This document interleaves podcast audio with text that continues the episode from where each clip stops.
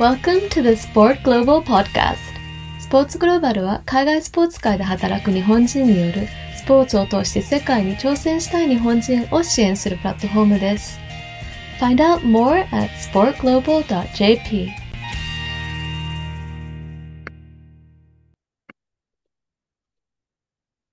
皆さんどうも、スポーツグローバルポッドキャスト、海外で生きる。海外のスポーツ界でチャレンジしたいという日本人の夢を応援するスポーツグローバルがお送りするポッドキャストシリーズ。日本以外の国で生き抜くために必要なことは何なのか、実際に海外のスポーツ界、あるいは海外で生活する人たちをゲストに招いて、彼らのリアルな体験をもとに深掘りしていきます。今日からシーズン4を、まあ、3回ですね、おそらくにわたり配信していく予定です。今回も、えー素敵なゲストを迎えております。浜口聡太。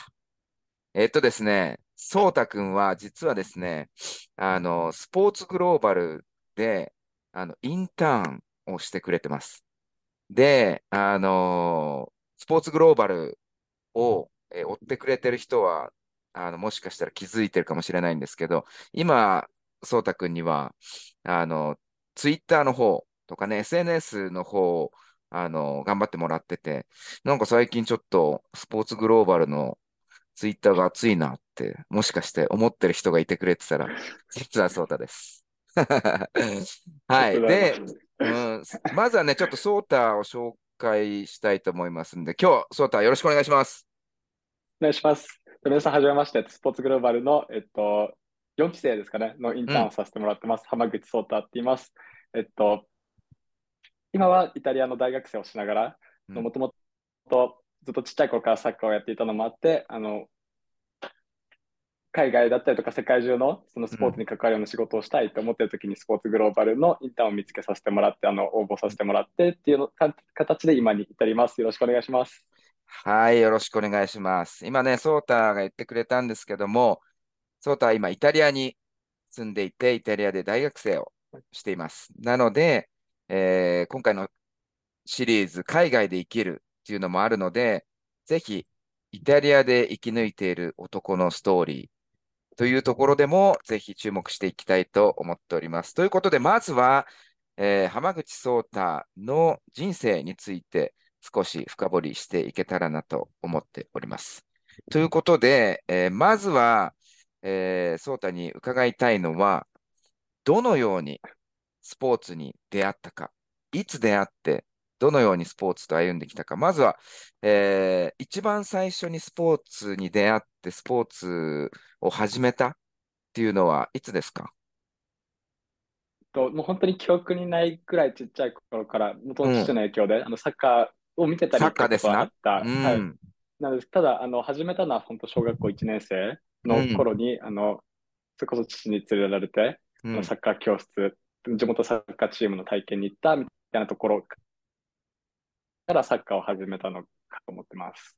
なるほど、サッカースクールだ。スクールってことは、えーっと、またクラブとは違うから、まあ、練習が週に何回かあっそうですね。て、みたいな感じ？あの、きっかけは本当に週1のサッカースクールに入ってから、まあうん。その半年後ぐらいにチームにも入ってっていうような感じで、そこから、うん半年後ってことはもう小学校12年ぐらい1年は生にはもそうですね、1ここに年生だと9月にはチームに入ってた感じです。う、なるほど。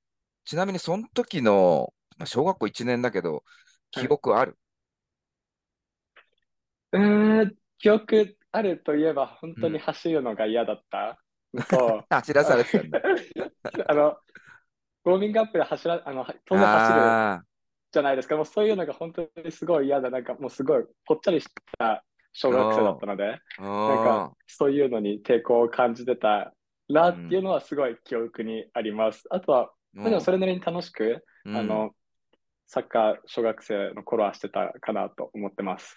あ、そう。じゃあ、その、まあ、チームに入って、その、まあまあ楽しいみたいなのもあるけど、試合、もうその時には試合とかってやってた？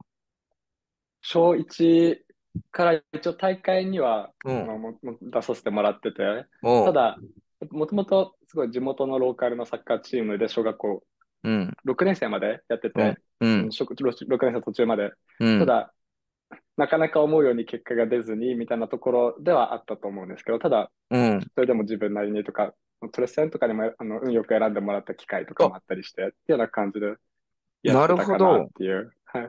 そっかそっか。じゃあ、とはいえ、あのーまあ、トレセンに選ばれるってことはね、今評価されてるし、しかも、小学校1年生からそういうちゃんとしたチームがあって、定期的に試合できる環境があったっていうのは、場所によ恵まれてるよね。場所によっては、そういうのないところもあるもんね。ですね。多分自分、地元が千葉県船橋市で、あの、あすごい、多分いわゆる一船だったりとか、サッカーが盛んな地域うだとはん。思うので、うんそういう意味ではすごい恵まれてた方かなとは思います。なるほど。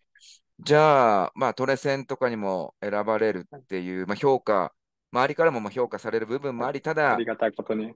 ね、でも、ソータ的にはまあまあ、うーん、もっといけるなぐらいなそうですね。あの立ち、位置ではあっ一応たわけだ。、うん、なんかい、すごい挫折を味わった経験とかもサッカーがあったりして、あ、そそう、ただ、それでもなんとか。楽しく、あの、うん。もっともっと上手くなってやろうっていうような気持ちでサッカーしたのが小学生だったかなとは思います。なるほど。じゃあ、その小学生を終えて、中学にはい。上がるときにうん、ソータは中学校の部活動か、あるいはまあクラブっていう選択肢が結構日本ではうん。一般的になるかなと思うんだけど、はい。どういう道に進んだの？一応小学校6年生、5年生でトレセンに選んでもらって、ちょっと話戻るんですけど、うん6年生で、あの、トレセン落ちちゃって、うん。あの、悔しくて、そこからクラブチームに、あの、入らせてもらって、うーん。あの、JC 千葉っていうチームに入れうん。てもらって、そうんの系列のチームに、あの中学はクラブチーム入ることになったっていうような感じです。なるほど。もう、じゃあはい、もちろん中学だから中学校で勉強しながら、そそうですの、ねね、学校の後に、クラブの、あ、クラ、そうだね、クラブの活動して、はいはいまあ土日試合みたいそうですね。そんな感じの中学生活してました。な。うん、どうだったの？その、まあ、サッカーということに関して言うと、さっき言ったけど、小学校では、まあ、くすぶりつつ、本人的には。うん。うん、もあったけど、ね中学ではどうだったの？中学もやっぱ、周りすごい上手な選手たちとあの一緒にサッカーさせてもらう機会はあったので、当然、もっともっと上には上がいるじゃないけど、うん、すごいいろんな挫折を味わう機会は得つつ、ただ、まあ、チームでサッカーすることとか、チームで何かすることみたいな大切さとかも、あの、学んで人として成長した中学校3年間だったんじゃないかなとは、サッカー通して思ってます。なるほど。じゃあ、中学は、まあ、小学校もそうだったけどうん、中学校もまあ、いろいろ、紆余曲折あり、そうですね。うんはいただまあ、納得だ。納得の中学サッカー生活。そうですね。今から振り返れば、すごいうん満足し、満満足っていう言葉が合ってるかわかんないですけれども、うん。あの、いい経験をさせてもらったなというふうには思ってます。おーまあでも、ソータは分かりやすくもうサッカー一本やね。本当に。他のスポーツとかは別にそうです。なしで。あの、小学、年長さんぐらいから小学校1年生のほんと9月までサッカーをチームに入る前までは空手をやってた。空手？ただまあかじってたぐらい。うんそうなんです。あのもう、全くほぼ何も覚えてないんですけど、そうなんだ。人に手、人に手出しちゃいけないっていうことぐらいしか覚えてないけど、ただ空手は大事な大事なことだけど。間違いないです。あ、そう。あ、でもそ、ちょっとかじったりもしたね。それはやっぱきっとお父さんかお母さんの影響なんだろそううでねす。ね。多分、父、母、あの、多分なんかそういう武道みたいなことをさせたかったんじゃないのかなとは思ってます。えちなみに、そのお父さん、はいお母さんっていうのは、えーそのスポーツがとても好きで、あの、た、何かの形で携わってきた方たちなのかな？と父は、あの、サッカーをやってきた、あの、うんうんうん。感じで、母は特にスポーツはして、あの、特段力を入れてスポーツしてたわけではないとは話はしてるんですけど、うんただ、父はそれでも、なんか小学校の頃のチームのお父さんコーチみたいな感じで、あの、結構熱心に関わってくるようなタイプの父だったかなとはあ思ってまあ、サッカー人ですな。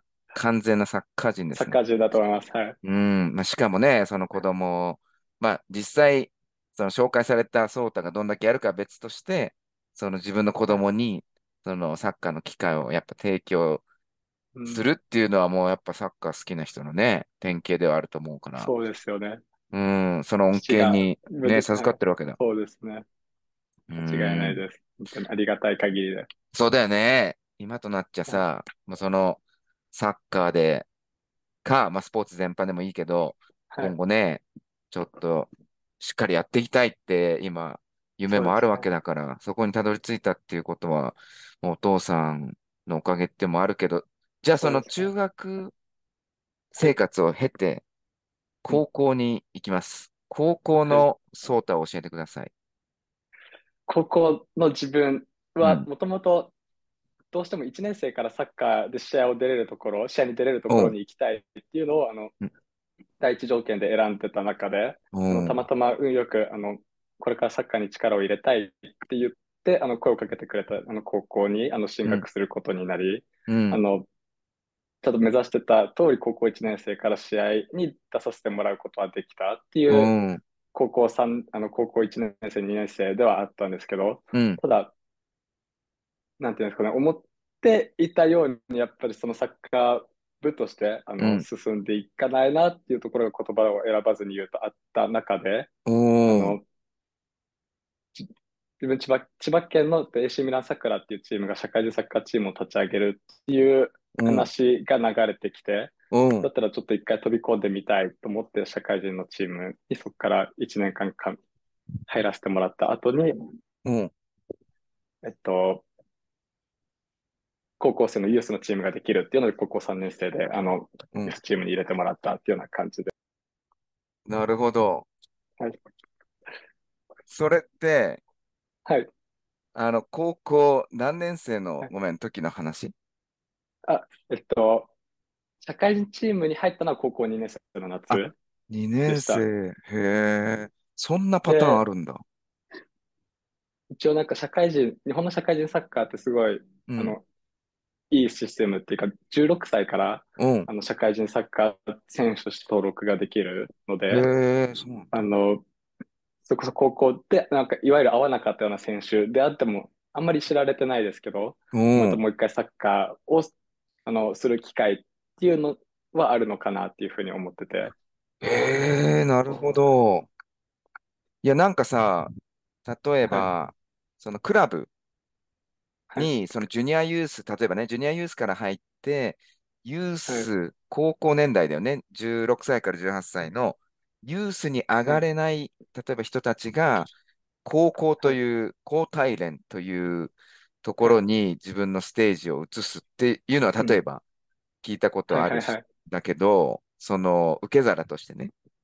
うんだけど、高校、ソータみたいに、その高校でサッカーをやってて、はいえーあ、でも、クラブか。クラブでサッカーをやってて、まあでもその別の受け皿として社会人のチームに入ったっていうのは、初めて聞いたんだけど、それも一つの受け皿だね。いい受け皿だね。そうですね。ちょっとずつちょっとずつ広まってきている感じではあるのかなと思いつつ、まだまだ広まってなくて、サッカーやめ、ここ合わなくてサッカーやめちゃうみたいなサッカー選手がすごい多くて、ねはすごい自分自身悲しいなとは思ってたので、え。うん。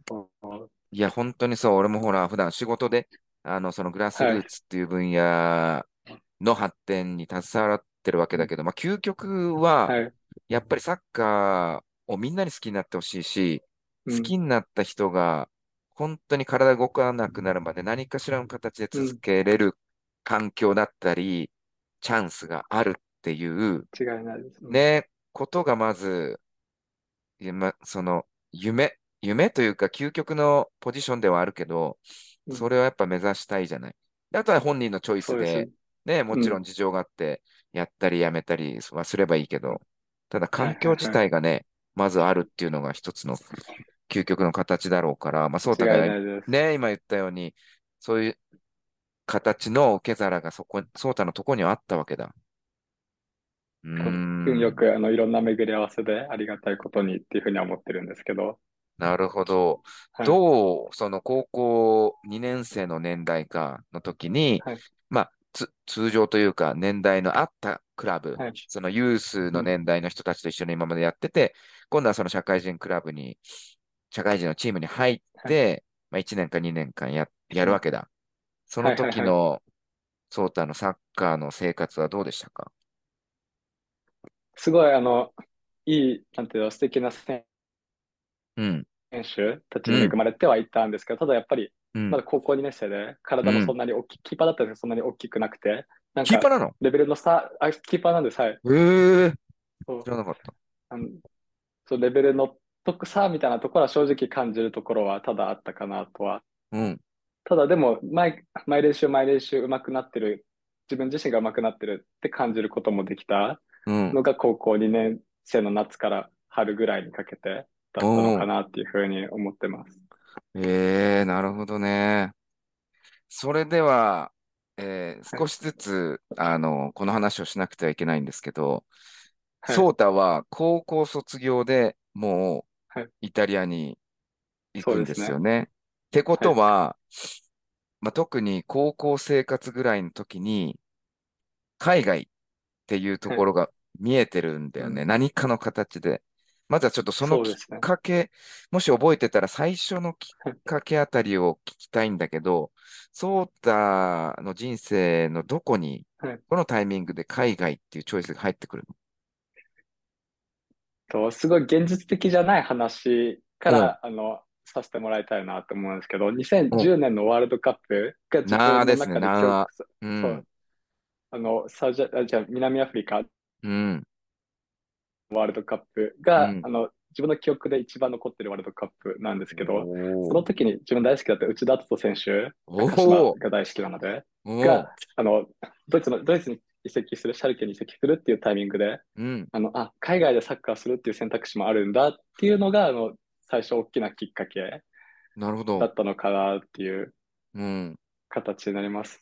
で、なるそこからこ、うんはい、あえ、でもさ、もちろん、内田選手素晴らしいし、大活躍したしね、チャンピオンズリーグベスト4まで確かそうですね。行ったね。最初日本人の選手だと思うけど、でもはい他にもいっぱい海外にその時は移籍してたわけじゃん。だけど、はいはいはい内田選手だったんだ。響いたのが。そうですね。内田選手だったし、その年、まあ、その南アフリカの後にうん。たくさん海外に選手が出たっていうのも多分大きなきっかけで、そっかそっか。やっぱりなるほど海ね。外に挑戦、日本人でも海外に挑戦できるんだっていうのを知ったのが一番最初のきっかけかなと思ってます。なるほど。で、はい。うんちなみに、それははい選手としてって意味ね。当時はそうですね。あの、もちろん、うんうあん。の、小学校2年生、2010年に小学校2年生だったので、2年生か。サッカー選手。そう、そう、そうサッカー選手になってやるんだっていう思いで、あの、あ今の話っそこからはいて、ソータの小学校2年の話なんだ。そう、あの、小学校2年生ぐらいからうんずっと海外に出たい、海外に出たいっていうのは。両親に、あの、言ってたかなと。へえ、すごい。もう子供ながらにドイツにサッカーに行きたい、ドイツにサッカーしに行きたいっていうのを言い続けて、うん、高校生ぐらいまで、あうん。の、現実も見ずに喋っあの、両親と喋ってた記憶はあって、へえ、そうなんだ。そんな中で、あの、高校うん2年生の時に、うんあの、船橋市の姉妹都市の交換留学プログラムみたいなうん。ので、あのアメリカのサンフランシスコの近くの姉妹都市に行かせてもらう機会があって、うーん。その時から多分、おそらく両親を本当に説得できるって思ったのが、サッカーと勉強を一緒にするっていうところおー。で、あの、アメリカにスチューデントアスリートでうん行きたいなと思ってたところから本格的に話をし始めた、それこそ。ただうん。あの、大きな壁で学費っていうところうん。があった中で、たまたま自分のエシミアサクラ、高校生時代のチームのコーチが当然イタリア人うで、ん。イタリアサッカー文化も根付いてるし、学費もすごい安いしっていうので、あの、初めてイタリアっていう選択肢が出て、そこからトントン拍子に、じゃあもうイタリアに行こうとして決めたのが、今に至るっていう感じかなと思ってます。うわー、なるほどね。まあでもすごくはいわかりやすく説明してくれたね。すごくストレートに。あ、本当ですか？あの、うん。ありがとうございます。うん、なんか、今までたくさんの人にこのポッドキャストでインタビューしてきて、まあ、それぞれのはい。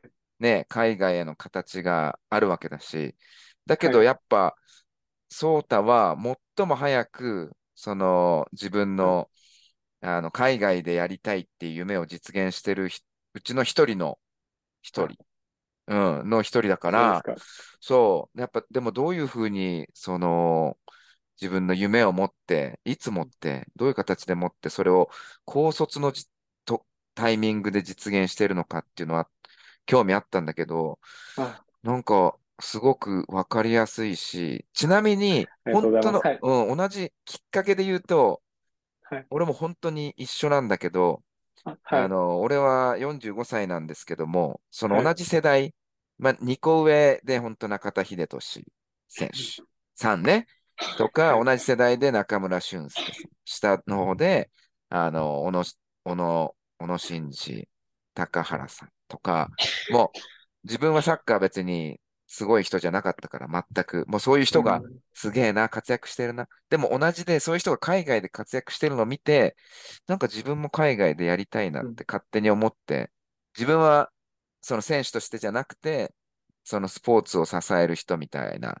形として夢を持ったけど、言ったらでも、ソータもね、その、まあ、たん、そういう人いっぱいいるかもだけど、内田選手ってはい。いうのを見て、はい。海外でやりたいと思った。ただ、それが小児で持った夢が、を、その、そのまま持ち続けて叶えてるっていう形ね。いろんな。叶え方あると思うけど、たまたまサッカー選手っていう形じゃなかったけど、ただうん、大学生としてちゃんと海外に出てこれてっていうのは、うん、本当両親にも感謝だし、あうの、ん。すごい自分がやりたいようにできてるなっていうふうには思ってます。いやー、なるほどね。素晴らしい。それじゃあですね、えーっはい。と、ここで一回切らしていただいて、次あ、の回では、あのーまあ、実際の、その、ソータのイタリアでの話ですね。あの、はい。どうやってイタリアという、まあ、日本人にしたら異国だよね。の地そうでね。うん、生き抜いてるかっていう話に、ちょっと具体的な、あの、内容を移していきたいと思いますので、こわこで、かりました。ありがとうございます。旦切らせていただきます。ありがとうございました。ありがとうございました。